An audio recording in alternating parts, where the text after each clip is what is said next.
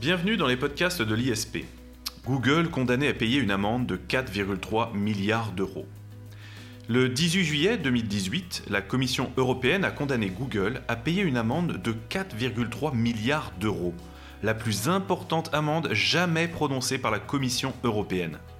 Le précédent record datait de juin deux mille dix-sept. L'amende était alors de deux virgule quarante-deux milliards d'euros et avait d'ores et déjà été prononcée à l'encontre de Google.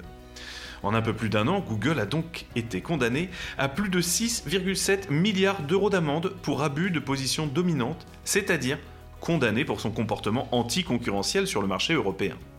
Ces condamnations, qui font écho à celles plus anciennes de Microsoft, Wanadoo, Altice et autres, montrent que l'idée d'une concurrence débridée au sein de l'Europe n'est qu'un mythe. Depuis deux mille quatorze, Margaret Vestager, la commissaire européenne chargée de la concurrence, apparaît comme l'ardente défendresse d'une concurrence régulée et d'un droit européen protecteur du consommateur. D'autres grands acteurs mondiaux, tous secteurs confondus, sont dans son collimateur. On pense à Gazprom, Starbucks ou encore Amazon. Comment expliquer cet étonnant constat, celui d'un droit européen à la concurrence aussi sévère ? Eh bien, pour répondre à cette question aujourd'hui, je reçois Jacob Berreby. Jacob Berreby, bonjour. Stéphane Zambon, bonjour. Bonjour à tous. Alors, évidemment, on va commencer par les bases, à savoir, Jacob Berreby, pouvons-nous, pouvez-vous, pardon, pouvez-nous vous ex- nous expliquer les raisons de la condamnation de Google ? Alors, comme vous l'avez souligné, Stéphane Zambon, euh, Google a été condamné à deux reprises en un peu plus d'un an. Google a d'abord été condamné dans une décision de la Commission européenne en juin deux mille dix-sept, à une amende déjà colossale à l'époque, c'était déjà un record, une amende de deux virgule quarante-deux milliards d'euros. Google, cette entreprise si connue, avait été alors condamnée pour abus de position dominante, un abus de position dominante dans la recherche en ligne, précisément en raison de son comparateur de prix appelé Google Shopping, qu'elle favorisait au travers de différents comportements, et notamment de l'obligation faite de passer par Google Shopping euh, lorsque l'on utilise Android, et ce donc au détriment de concurrents. La condamnation de juin deux mille dix-sept, donc relative à Google Shopping, appelait nécessairement la critique d'autres comportements et d'autres produits Google, et c'est ce qui est arrivé avec cette condamnation à nouveau record de juillet deux mille dix-huit.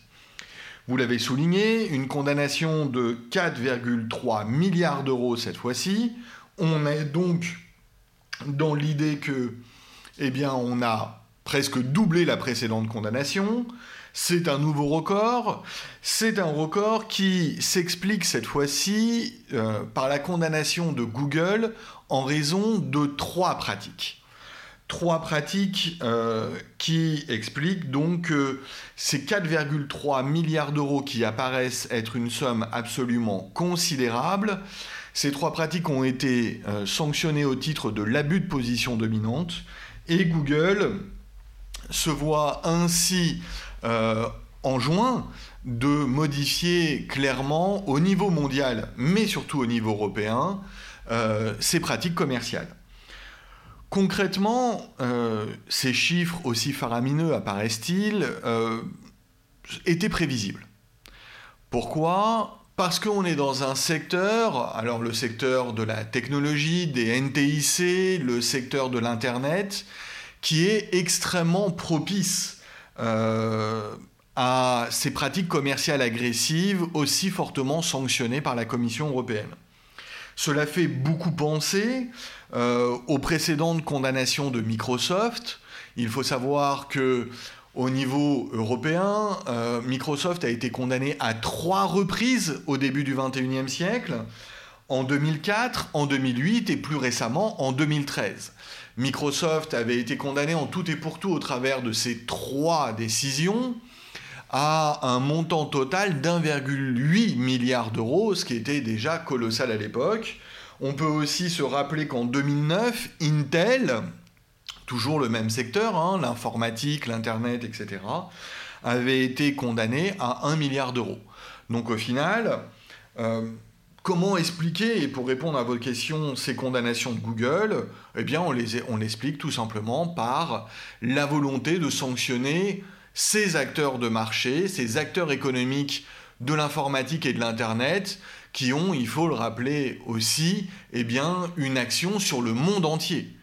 Et leur omniprésence sur le territoire européen notamment, puisqu'on parle de droit européen de la concurrence et que c'est la Commission européenne ici qui a prononcé des amendes, eh bien, leur omniprésence, finalement, ils sont connus de tous, leur nom est connu de tous, parce que nous les utilisons, eh bien, leur omniprésence témoigne effectivement Euh, de l'importance du chiffre d'affaires qu'ils réalisent et corrélativement de l'importance euh, du montant des sanctions nécessaires pour leur enjoindre d'arrêter des pratiques nuisibles à la concurrence européenne.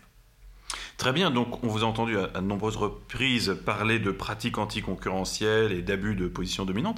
Et est-ce que vous pouvez nous expliquer un peu plus davantage que sont ces concepts ? Alors, il faut, lorsque l'on s'attache avec plus de précision, plus de technique, plus de juridique, euh, à traiter des pratiques anticoncurrentielles et des abus de position dominante, il faut prendre garde, on va dire, à l'idée commune, l'idée un peu basique. Il faut rentrer dans la technique, je le disais, en commençant par souligner que, eh bien, sur le territoire européen, je le rappelle, il n'y a pas euh, de frontières. Lorsque l'on est au sein de l'espace économique européen, il n'y a pas de frontières économiques entre les États. Mais l'Europe constitue un tout qui, elle-même, a des frontières vis-à-vis de l'extérieur. Le marché européen, appelé aussi marché intérieur, est donc considéré comme un seul État économique, et c'est la protection de cet État, économ... de cet État d'un point de vue économique dont on parle lorsque l'on envisage l'interdiction des pratiques anticoncurrentielles et l'abus de position dominante. Pour être précis, on exige sur le territoire européen, le marché intérieur, que les entreprises soient européennes ou non, que le comportement des entreprises qui vendent sur ce marché européen soit un comportement concurrentiel et précisément un comportement loyal.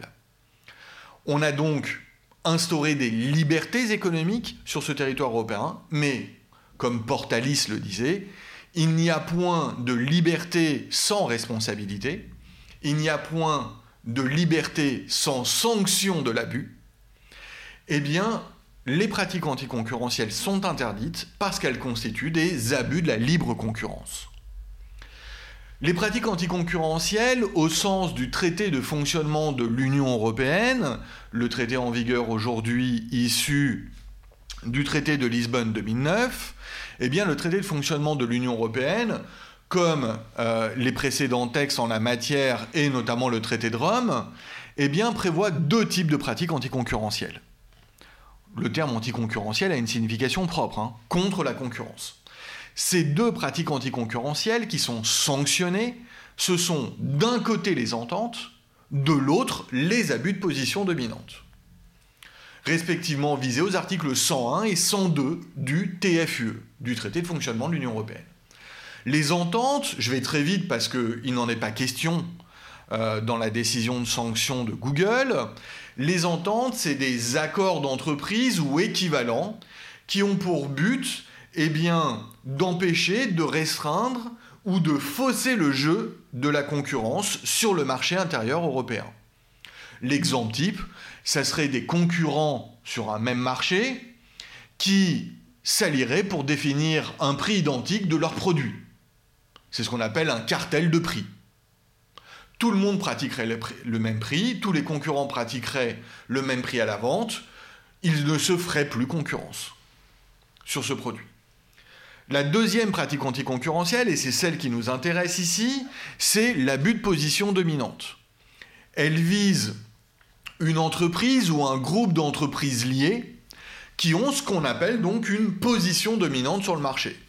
Alors, très schématiquement, on vise le leader de marché très fort. On sait qui est en position dominante toute entreprise qui a plus de cinquante pour cent de part de marché. Une entreprise qui a moins de cinquante pour cent de part de marché peut être en position dominante aussi, mais là, il faudra d'autres éléments pour prouver cette position dominante. Et si vous me permettez, en l'espèce, Google se trouve à quel pourcentage euh, justement de, Alors, de ce marché ? Dans la décision de juillet deux mille dix-huit est en cause notamment la part de marché relative à l'exploitation des smartphones dits intelligents, donc permettant d'aller sur Internet, et équipés eh bien, du système d'exploitation Android. Au niveau mondial et au niveau européen, aujourd'hui, eh bien, Google, au travers donc, de son système d'exploitation Android, a quatre-vingts pour cent de part de marché. Oui, donc euh, une dominance très large. Une dominance de marché parfaitement établie et totalement incontestable. On ne reproche pas à une entreprise d'être en position dominante. En soi, la position dominante n'est pas sanctionnée. Mais on va sanctionner l'abus de position dominante. C'est-à-dire quand l'entreprise qui est en position dominante va avoir certains comportements de marché qui vont viser à consolider sa part de marché, ce qui était le cas ici, voire à l'agrémenter, ce que toute personne espère lorsqu'il investit un marché économique, augmenter ses parts de marché. L'abus de position dominante, c'est donc une notion qui est très hétéroclite. Des exemples d'abus, eh bien, ça serait par exemple le fait de s'installer sur un marché, d'acquérir des, une telle domination de marché, qu'ensuite on pratique une politique de prix qui interdit à tout autre acteur de pénétrer ce marché. Par exemple, la vente à perte peut être un abus de position dominante.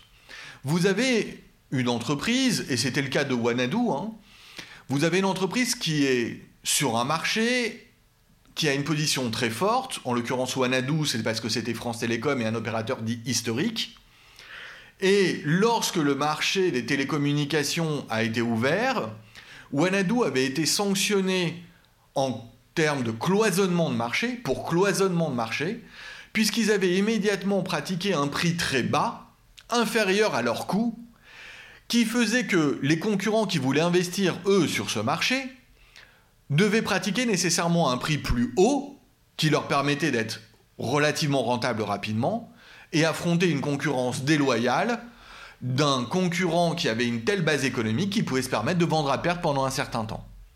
En somme, l'abus de position dominante, c'est une pratique qui vise à éliminer les plus petits que soient sur un marché.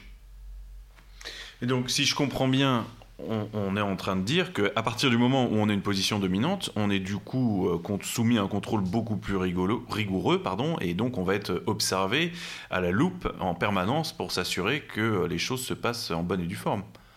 C'est parfaitement exact. C'est quelque chose qui est très surprenant, mais nous ne sommes pas tous égaux sur un marché économique. Ou plus précisément, je dis « on », c'est mal à propos. Tous les acteurs économiques sur un marché donné ne sont pas dans une situation égale d'un point de vue économique, bien évidemment, puisque l'un va être en position dominante, mais aussi d'un point de vue juridique, parce que les mêmes règles ne vont pas s'appliquer de la même manière à celui qui est en position dominante et aux autres. C'est un concept un peu étonnant, qui est très loin de l'idée très libérale que l'on a de l'économie de marché aujourd'hui. C'est un concept qui a été identifié par un auteur euh, qui a été mon maître et pour lequel j'ai la plus grande estime, Georges Decocq. Le professeur Georges Decocq a appelé cette idée « position dominante oblige », un principe selon lequel celui qui est le leader du marché, en position dominante, est tenu à plus d'obligations que les autres acteurs du marché. On pourrait l'imaginer comme l'idée du chef de tribu qui se verrait, verrait sa position contestée sans cesse par les autres au travers de combats. Mais celui qui est amené à se battre en étant chef de tribu, lui, part les mains liées. Autrement dit, au titre des pratiques anticoncurrentielles et notamment de l'abus de position dominante, on va pouvoir sanctionner une pratique à l'égard de celui qui est en position dominante, alors que s'il n'était pas en position dominante, s'il n'était un des autres petits du marché, eh bien, cette pratique ne constituerait pas un abus. C'est exactement ce qui se passe ici dans l'affaire Google. Google, dans l'affaire de juillet deux mille dix-huit, est sanctionné pour trois choses. Très concrètement, la première chose qu'on reproche à Google, c'est d'avoir exigé des, fab- des fabricants de smartphones intelligents qu'ils installent deux logiciels, à savoir Google Search et Google Chrome, sur tous les appareils qui seront équipés de leur système d'exploitation Android. Une pratique pour laquelle Microsoft avait déjà été condamné. Mais une pratique qu'on ne reprocherait pas à quelqu'un qui ne serait pas en position dominante. Si je demande à un fabricant à qui je vais permettre d'utiliser mon logiciel, d'installer d'autres logiciels, je ne commets pas une pratique anticoncurrentielle si je ne suis pas en position dominante. C'est parce que Google est soumise, est soumise en tant qu'entreprise à ce principe position dominante oblige que Google n'avait pas le droit de faire cela, d'imposer aussi Google Search et Google Chrome. Deuxième élément de la condamnation de Google, Google payait les fabricants de smartphones intelligents pour qu'ils installent en exclusivité Google, Google Search. Autrement dit, ils imposaient Google Search, mais en plus, à l'égard de certains fabricants, ils les payaient pour que ne soit installé que Google Search à l'exclusion de tout autre logiciel concurrent de Google Search. Payer pour une exclusivité, c'est quelque chose qui est en soi parfaitement licite. Avoir l'exclusivité d'utilisation, eh bien, d'un logiciel, d'un élément, payer pour l'exclusivité d'un modèle de vente, c'est quelque chose d'extrêmement basique aujourd'hui dans nos modèles de distribution. Mais parce que Google est en position dominante, ce paiement pour obtenir l'exclusivité est illicite. Enfin, troisième élément un peu plus complexe, Google a été condamné pour avoir restreint le développement de nouvelles versions de ce que l'on appelle l'open source d'Android. Il faut savoir que Google, qui est donc le propriétaire du système d'exploitation Android et qui a créé Android, doit, comme Microsoft a dû le faire avec Windows, en son temps, eh bien, donner accès au code source d'Android à ses concurrents. Pour que ceux-ci puissent développer, comme Google le fait, eh bien, des produits qui vont fonctionner avec Android. Et Google a restreint le développement de cette open source d'Android, a restreint donc la possibilité pour des concurrents de Google de développer des logiciels qui fonctionneraient parfaitement sur Android. C'est l'ensemble de ces trois éléments qui ont justifié une telle condamnation. Ces trois éléments surprennent, encore une fois, même le dernier élément. Puisqu'on dit que Google est propriétaire d'Android, après tout, Google aurait le droit de dire « je donne sur ma propriété autant d'informations que je le veux, voire je n'en donne même pas ». Eh bien non, position dominante oblige. On ne peut pas imposer l'installation d'un logiciel dérivé du logiciel principal, première condamnation. On ne peut pas payer pour l'exclusivité du logiciel dérivé qui fonctionnerait avec le logiciel principal, deuxième condamnation. Et on ne peut pas empêcher le développement de logiciels concurrents qui euh, pourraient s'établir sur le logiciel principal, sur le système d'exploitation principal. Voilà, ces trois éléments en eux-mêmes, si Google n'avait pas été en position dominante, n'auraient entraîné aucune condamnation, mais il s'agit d'abus de position dominante. Et cette condamnation, donc, évidemment, on le sait, est au niveau de la Commission européenne. Si elle avait eu lieu en France, aurait été, aurait-elle été identique ? Alors, oui et non. Pardonnez-moi cette réponse ambiguë, mais il faut savoir qu'en droit français, on a d'autres mécanismes qui permettent euh, la sanction de pratiques qui vont à l'encontre de la concurrence. C'est ce que l'on appelle les pratiques restrictives de concurrence. Par exemple, les ventes liées sont interdites. Par exemple, les ruptures de relations commerciales sont interdites lorsqu'elles sont faites de manière abusive. Mais en droit français aussi, oui, il existe bien la prohibition des ententes et l'interdiction des abus de position dominante. Il existe bien donc un principe d'interdiction des pratiques anticoncurrentielles qui aurait conduit sur le marché français, si Google avait eu cette attitude que sur le marché français, eh bien à sanctionner Google pour avoir, de manière illicite, de manière déloyale, cherché à cimenter, consolider sa position dominante. La procédure aurait été quelque peu différente. Là, c'est la Commission européenne, qui est l'exécutif européen, qui vient sanctionner Google. En droit interne, ça aurait été l'autorité de concurrence. On aurait sans doute abouti à une condamnation, c'est certain, mais je vous répondrai, d'une part, qu'elle n'aurait pas été dans la même mesure économique, la même sanction, d'autre part, qu'elle n'aurait pas eu d'intérêt. Pourquoi ? Bah, pas la même mesure économique, parce que, bien évidemment, une juridiction française, et l'autorité de concurrence, je le rappelle, est une juridiction au sens de l'article six, paragraphe un de la Convention européenne de sauvegarde des droits de l'homme. L'autorité de concurrence n'aurait pu sanctionner que pour les effets sur le marché français.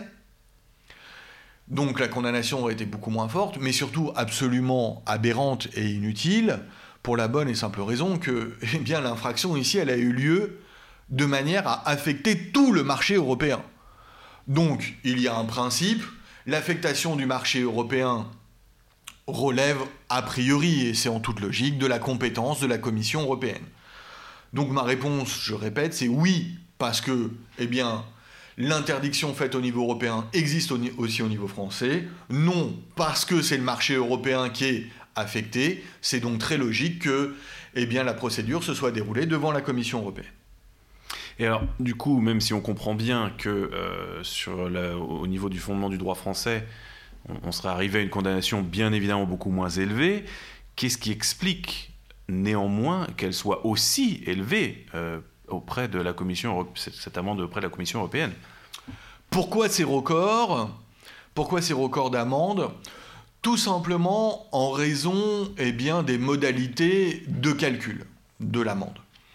Il est complètement évident, et il faut le savoir, aujourd'hui, Alphabet réalise au niveau mondial... Vous me permettez juste d'intervenir. Alphabet, qui est donc la maison mère de Google, qui s'est restructurée assez récemment et, et qui est donc la maison qui englobe toute l'activité de Google. Tout à fait. C'était parfaitement exact. Alphabet, c'est la maison mère de Google. Alphabet, c'est cent dix milliards de chiffres d'affaires dans le monde. quatre-vingt-quinze milliards euh, pour Google. À quel niveau de sanction doit-on... Quel est le niveau de sanction que l'on doit atteindre pour sanctionner réellement un acteur économique ? C'est toute la question. On a tous l'habitude de penser le terme d'amende comme un terme fixe, parce qu'on a tous dans l'idée euh, d'assimiler la notion d'amende à l'idée de contravention, notamment en matière routière, et on a donc tous dans l'idée qu'une amende, c'est une somme forfaitaire fixée par la loi. On n'est pas du tout dans ce cadre-là ici. Il n'y a pas d'amende forfaitaire en raison des pratiques. Les amendes vont être calculées en fonction du chiffre d'affaires réalisé par l'entreprise fautive. Précisément, euh, on peut aller, au titre des pratiques anticoncurrentielles, jusqu'à sanctionner à hauteur de dix pour cent du chiffre d'affaires réalisé par l'entreprise fautive. Donc on comprend bien que, même si là, l'amende est de quatre virgule trois milliards, elle aurait pu, elle pourra, éventuellement être plus élevé. L'idée, c'est de trouver un montant qui permette à la fois d'être équitable et de ne pas surdimensionner une faute commise au regard de ses effets, au regard eh bien, de l'atteinte au marché, de l'atteinte à l'intérêt général, mais pour autant de suffisamment la dimensionner pour qu'elle ait bien cet accent répressif et dissuasif à l'avenir. L'idée, c'est de ne pas laisser se commettre ce que l'on appelle une faute lucrative. Parce que si vous dites à Google, voilà, je te sanctionne à hauteur de cent millions, trois cents millions, alors qu'au travers de sa pratique, Google va gagner dix milliards, eh bien, le calcul économique de Google fera qu'elle ne tiendra pas compte de l'aspect juridique de la question, continuera de commettre eh bien, l'acte illicite parce qu'elle y trouvera un profit. Donc le but, c'est de justement sanctionner la faute tout en ayant dans l'idée qu'on doit empêcher qu'elle se reproduise à l'avenir. C'est le principe finalement assez basique du droit pénal, mais appliqué à l'amende concurrentielle, le principe du répressif et du dissuasif. D'accord, mais du coup, de manière générale, que faut-il comprendre euh, donc d'un point de vue politique euh, ou économique de ces décisions et de ces condamnations? Je veux dire, par là, on, on nous présente l'Europe comme un modèle économique extrêmement libéral. On imagine la concurrence internationale totalement débridée, mais pourtant, il semblerait que ces constats soient plutôt erronés, non? Alors, tout à fait.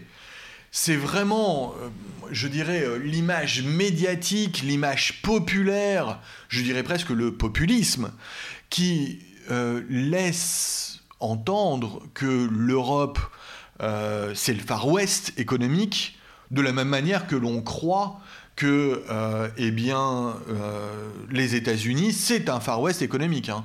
Je tiens juste à souligner euh, que eh bien, l'autorité de concurrence française, la Commission européenne euh, au niveau européen, ont pris modèle sur la F T C américaine, la Fair Trade Commission américaine, qui est la première grande institution mondiale qui a été créée, euh, notamment dans l'inspiration des travaux d'Alan Smith et de l'école de Chicago, pour instaurer une concurrence régulée, réglementée même, à certains égards.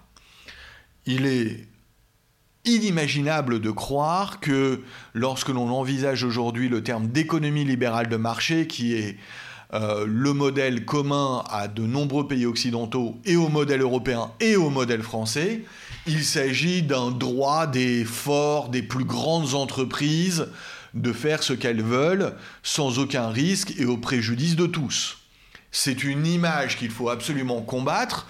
Je dirais même que la Commission européenne est une des juridictions les plus sévères en la matière.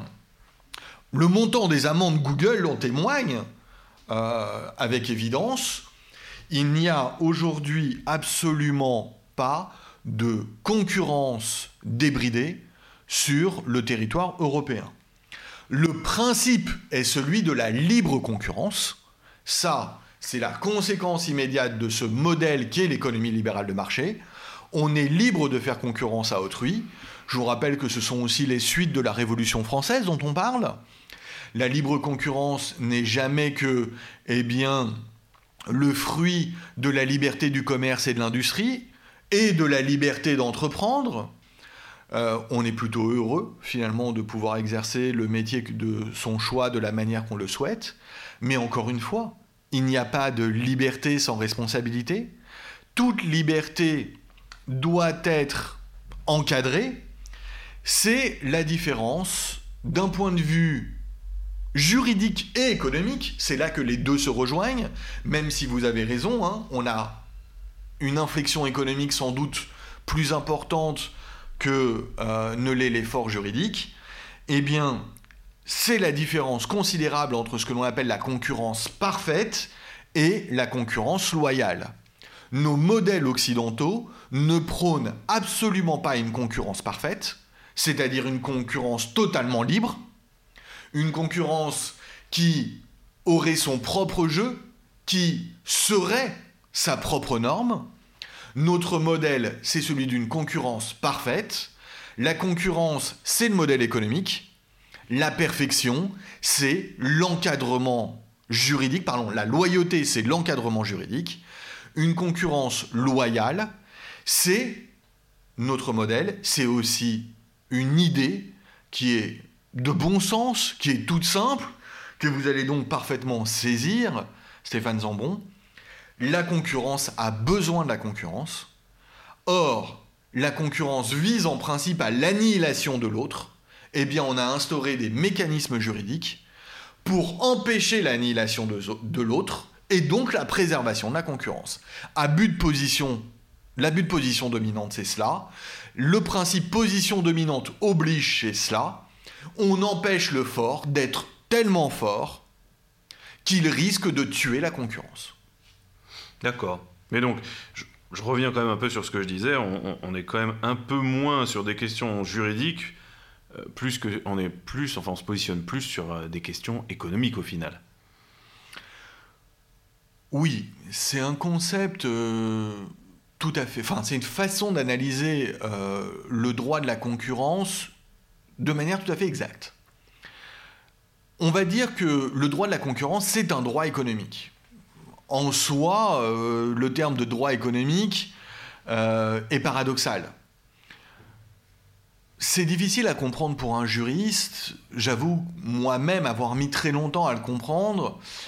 Euh, on est élevé à la faculté de droit euh, de manière assez cloisonnée. On nous apprend le droit, on nous apprend quelque peu les sciences politiques, mais on est extrêmement détaché des considérations économiques lorsque l'on apprend la règle de droit. Ce que j'ai appris, euh, tantôt à mon détriment, avant d'en faire euh, une force, c'est que le droit est au service euh, de nombreux aspects de la société, et le droit est au service de l'économie. Le droit n'existe pas par lui-même. Il n'a vocation qu'à permettre à la cité d'exister, de bien fonctionner. Et quand la cité est elle-même fondée sur le modèle de l'économie libérale de marché, eh bien le droit devient un instrument au service de l'économie. Donc le droit de la concurrence, aussi sévère puisse-t-il apparaître, aussi détaché en apparence puisse-t-il apparaître de considérations classiques et juridiques, le droit de la concurrence est un droit économique parce qu'un droit au service de l'économie. C'est aussi un instrument de politique.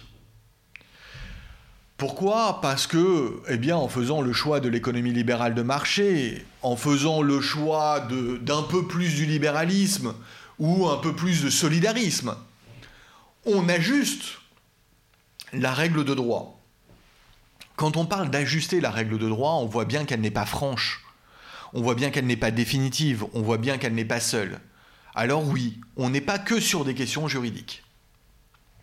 Par exemple, on fait le choix entre régulation et réglementation. Le droit européen a fait le choix de la régulation, c'est-à-dire de la liberté, mais dans un cadre déterminé. On régule les comportements plutôt que de multiplier les interdictions. On préfère des définitions générales, englobantes. La prohibition des ententes, c'est la prohibition de plusieurs comportements qui vont être constatés au cas par cas.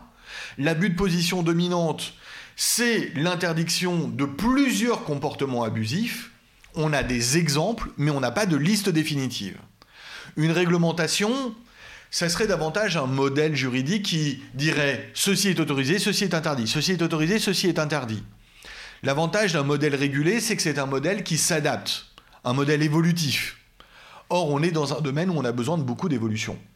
Parce que les pratiques commerciales, l'agressivité commerciale est quelque chose qui est extrêmement mouvant, courant.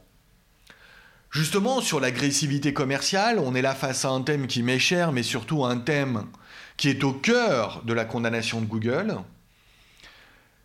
Quelle est la dose d'agressivité commerciale qui est autorisée sur un marché donné ? Il faut de l'agressivité commerciale sur un marché. Parce que c'est le jeu de la concurrence, encore une fois, le jeu de l'entreprise, le jeu de l'économie, chercher à gagner des parts de marché. Donc on va forcément chercher à nuire à autrui qui avait ces parts de marché. Le droit de la concurrence, c'est un droit de la nuisance, ce qui est très rare et très peu concevable classiquement en droit. On est donc face à cette idée que, d'abord, on est libre de nuire à autrui. Mais, mais, on ne peut pas nuire à autrui de manière excessive, de manière outrancière. On a une idée que, selon les époques, selon les situations économiques, selon les créations des mercaticiens, eh bien, il va falloir tantôt sélectionner donc cette... Pardon, tantôt, pardonnez-moi, féliciter cette agressivité commerciale, tantôt la sanctionner. Quand est-ce qu'on va la féliciter ? Et c'est l'argument de Google. Parce qu'il y a un mieux-être, il y a un progrès pour le consommateur. Quand est-ce qu'il faut la sanctionner ?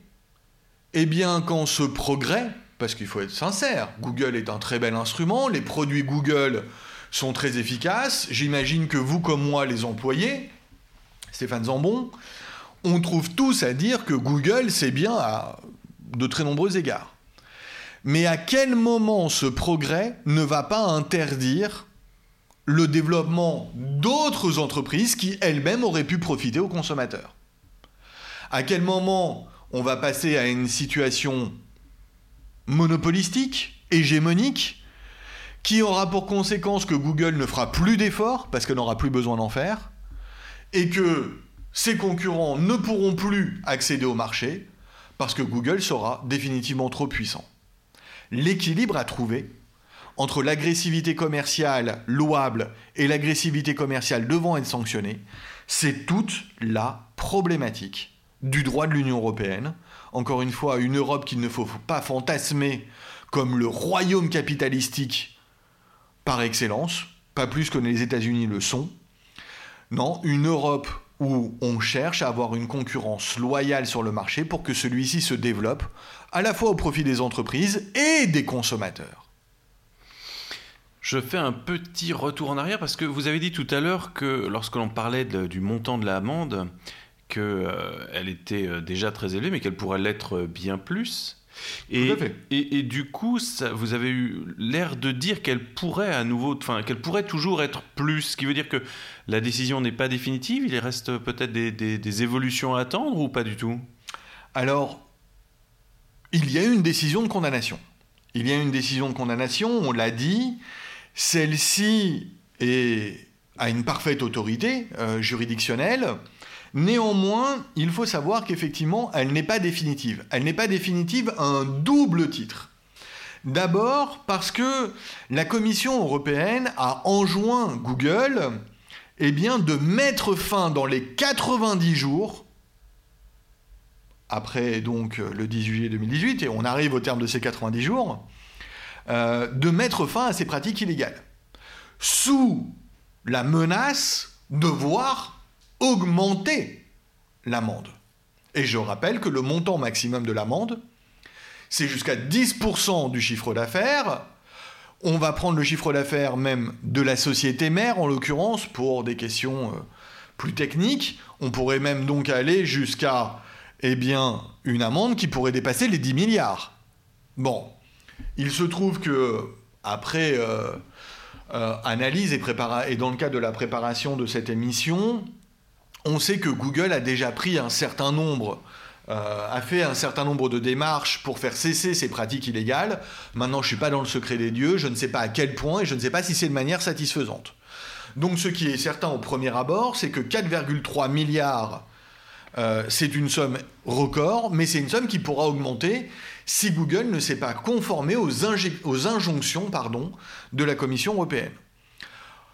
Euh, pour autant, ça n'est pas non plus une somme définitive, pour une deuxième raison. Heureusement, euh, que ce soit la France ou l'Europe, on est dans le cadre d'état de droit, au sens propre du terme. Il y a des garanties procédurales qui sont données à chacun des acteurs, personnes physiques ou personnes morales, qui œuvrent sur le marché. Et notamment, il y a des possibles recours. Google a d'ores et déjà fait appel de la décision. Quel sera le succès de cet, a, de, de, de cet appel ? euh, j'ai eu du mal à dire ces mots parce que l'un des arguments de Google pour faire appel, c'est euh, de dire euh, qu'ils ont agi ainsi pour lutter contre la concurrence d'Apple, notamment, dont on sait que iOS est le système d'exploitation concurrent, même s'il a une part de marché beaucoup moins importante. Euh, donc quelle sera la décision en appel, sachant que derrière il y a toujours d'autres possibilités juridictionnelles. Euh, ce débat peut tenir encore pas mal d'années. En l'occurrence, il y a un effet suspensif euh, du, du paiement de l'amende, mais à l'heure actuelle, il est très peu probable tout de même que Google échappe à une quelconque sanction. Et je pense, au regard de l'historique euh, de la pratique de la Commission européenne et des tribunaux européens, que euh, Google a peu de chances d'espérer même une réduction.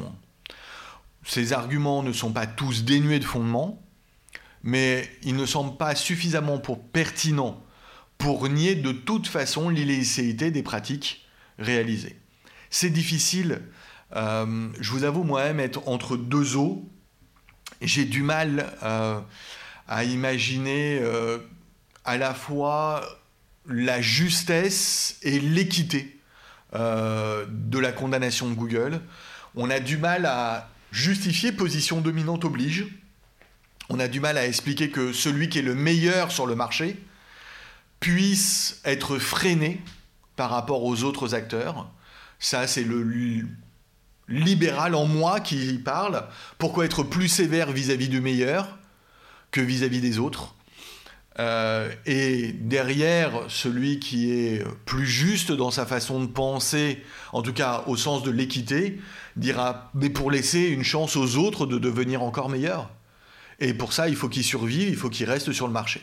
C'est très difficile à analyser, en tout cas. C'est évidemment un dossier que je vais suivre avec plaisir, euh, parce que c'est des questions formidablement intéressantes et qui rappellent encore une fois que le droit et l'économie euh, sont intimement liés. Eh bien, écoutez, c'est parfait. Moi, ce que je retiendrai de tout ceci, c'est que, eh bien, il ne s'agit pas d'un épiphénomène, hein. On comprend bien que tout ça est lié à un principe que la Commission européenne essaye d'appliquer, de maintenir, de, de, de, de, de tenir au quotidien de ses décisions. Et donc, on, bah, on se doute que de telles décisions, bah, il y en aura des prochaines, qu'il y en aura d'autres. D'autres grandes sociétés seront certainement... Euh, Euh, subiront aussi peut-être des amendes comme celle de Google, peut-être même de, de nouvelles amendes encore plus élevées, parce que c'est normal, hein, l'inflation oblige, tout ceci grandira certainement, et ce qui nous surprenait, ce qui nous surprend aujourd'hui semblera certainement euh, commun euh, demain. En tout cas, on comprend bien qu'il y a un vrai but de protéger le commerce et le consommateur avant tout, et qu'il y a donc une vraie réflexion autour de cela, et qu'il ne s'agit pas juste d'un excès de, de zèle de la Commission européenne. Eh bien, merci pour tous ces éclaircissements, Jacob Berreby, et à une prochaine fois peut-être. Merci, au revoir. Au revoir à tous.